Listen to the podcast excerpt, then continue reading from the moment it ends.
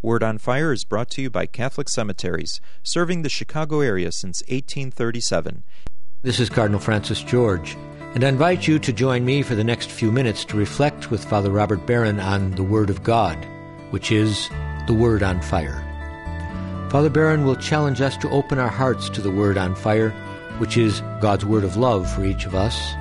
If our hearts are open, the Lord can change and transform us so that we might speak with love about the one who is love. The Archdiocese of Chicago, through the generosity of Sacred Heart Parish in Winnetka, now presents The Word on Fire.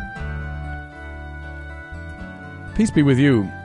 Friends, we're continuing our reading today of that wonderful passage from the sixth chapter of John's Gospel, the Bread of Life Discourse. Jesus' fullest explanation of, presentation of, the doctrine of the Eucharist. The passage for today, in some ways, is the high point of this presentation, and it's one of the most shocking passages in the New Testament. Those who heard it were not only repulsed intellectually, they were probably disgusted viscerally. How come? Because Jesus is telling them that he is the living bread come down from heaven, and that they must eat his flesh and drink his blood in order to come to eternal life. Now, listen, even at a distance of 2,000 years, and after volumes and volumes of theological reflection, we can find these words a little hard to take. Look, that he's a spiritual teacher, okay, everybody can agree with that. That he's an inspiring example, no problem. Even if you press it, that he must be the center of our lives. Well, okay, people might say, maybe I'll get on board that train. But that his flesh must be eaten and his blood drunk in order to have eternal life? I don't think so. And we hear it in this gospel. How objectionable they find this teaching, how they quarreled among themselves when they heard it. Let's turn up the heat even a little bit. You're a Jew of the first century, and you're hearing this talk about eating a man's flesh and drinking his blood. You have the natural human visceral reaction against it. But for a Jew of the first century, this was especially repugnant language because of the strict prohibition throughout the Old Testament of the drinking of blood. Genesis chapter 9, we find this Every moving thing that lives shall be food for you, but you shall not eat flesh with its life, that is, its blood. This was directly, explicitly forbidden for Jews to eat an animal's flesh with blood in it because that was eating life, and life was God's concern.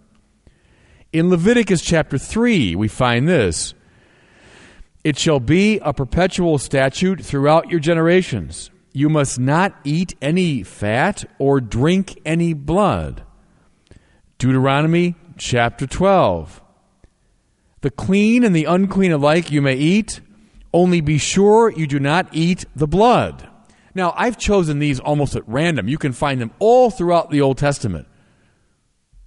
It was expressly forbidden to consume the blood of an animal. And so, for a man, for a human being to be insinuating that you have to eat his flesh and drink his blood, that was about as nauseating and as religiously objectionable as you could get for a Jew of the first century. And that's why, in the understatement of the millennium, John tells us they quarreled among themselves, saying, How can this man give us his flesh to eat? Well, yes, of course they quarreled.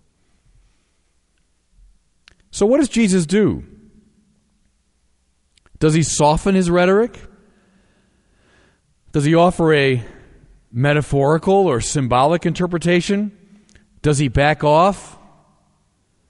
On the contrary. And how strange this is. He intensifies what he just said. Listen, Amen, amen, I say to you, unless you eat the flesh of the Son of Man and drink his blood, you do not have life within you. As all the scholars point out to us, the verb used here in Greek, trogein, for eat, the usual verb to use is phagein. That's the way human beings would eat a meal. Trogein indicates the way an animal eats. We might render it as gnaw unless you gnaw on the flesh of the Son of Man and drink his blood. Well, you see what he's doing? He's intensifying the very thing they find so objectionable, insisting on the objectivity, radicality of this teaching.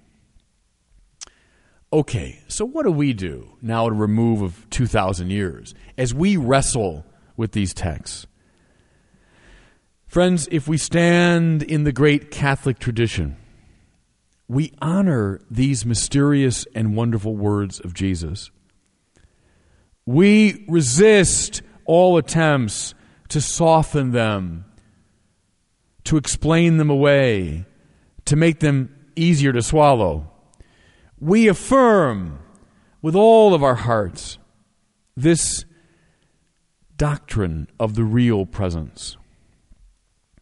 You know, Vatican II taught us that Christ is present to us in any number of ways.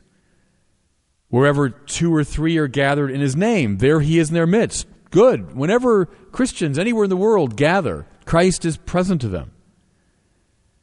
He's present in the proclamation of the scriptures at Mass. Quite right. It's Christ who proclaims the gospel. He's present in the poor and the suffering whom we are called upon to serve. Whatsoever you do to the least of my brothers and sisters, you do to me. He's present in the person of the priest at Mass. Quite right. All these presences, Vatican II insists, are real. Christ is present. Of course he is. Truly. Nevertheless, when we're talking about the Eucharist, we are talking about a qualitatively different presence. Something else. Something more. Both the Council of Trent and Vatican II teach that Jesus is really, truly, and substantially present in the Eucharist. That means in a way that he's not present in the other forms. Thomas Aquinas said, in the other sacraments, the power of Christ is operative. It's Christ's power that's operative in baptism and confirmation, marriage, ordination. But he said, in the Eucharist, ipse Christus, Christ himself is present. This is why the Eucharist cannot just be one sign among many. It can't just be one devotion among many, one inspiring symbol among others. Rather, following this impulse of John chapter 6, following these radical words of Jesus, we have to say the Eucharist is the heart, soul, center of the life of the church. That upon which everything else hinges, from which everything else comes. John Paul II, in his last encyclical, and you think now providentially how appropriate that was, his last encyclical, Ecclesia de Eucharistia, the church is from the Eucharist. The church is made by the Eucharist. It's the life blood of the mystical body of Christ. All of this Catholic radicality honors John chapter 6. Okay.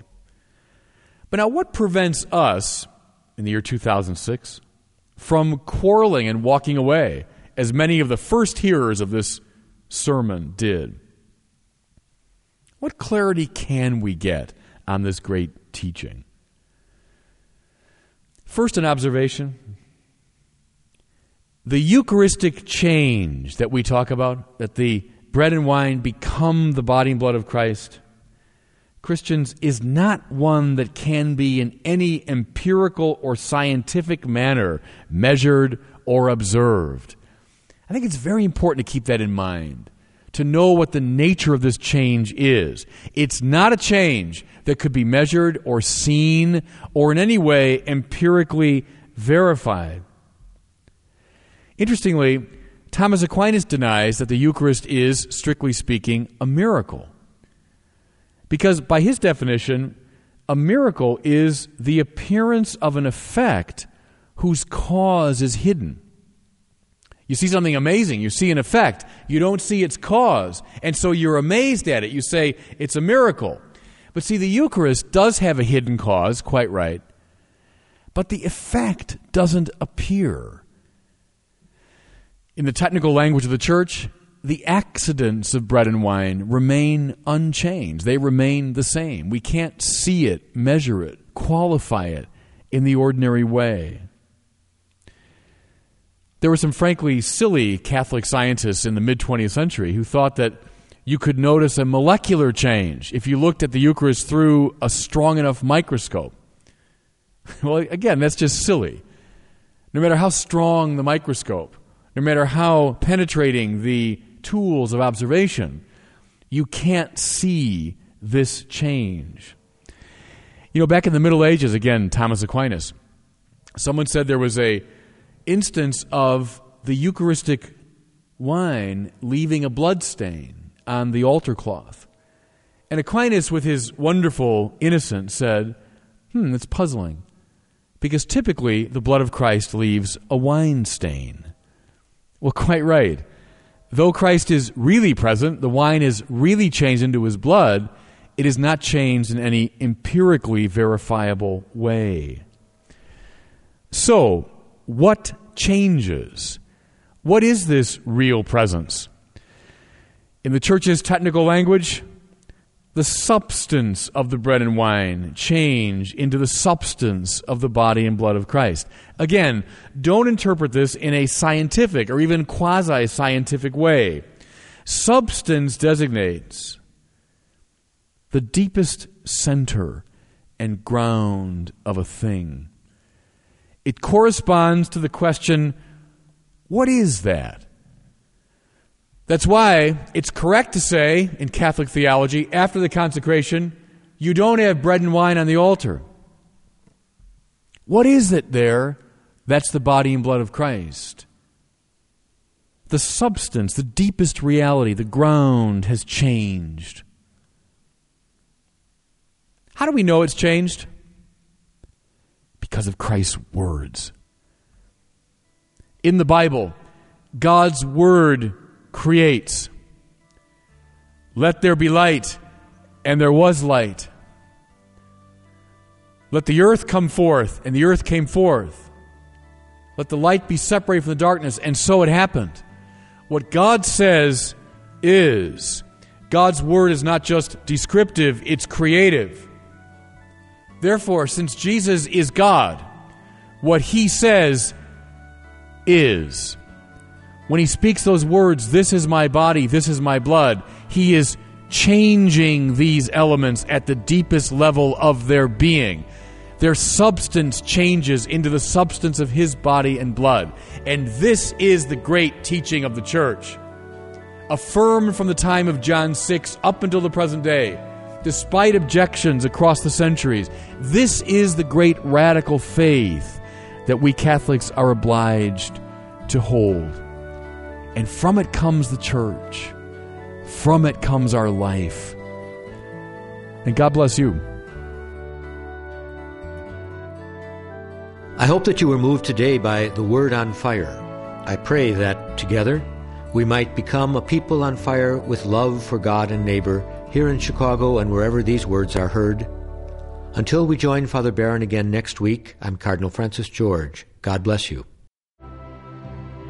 Most interment arrangements at the 42 Archdiocese of Chicago cemeteries are made through a pre need plan. Your thoughtful planning today is economically prudent and contributes to peace of mind for you and your loved ones. Catholic Cemeteries counselors are available at your convenience. For more information, call 708 449 6100. Catholic Cemeteries, serving the Catholic community since 1837.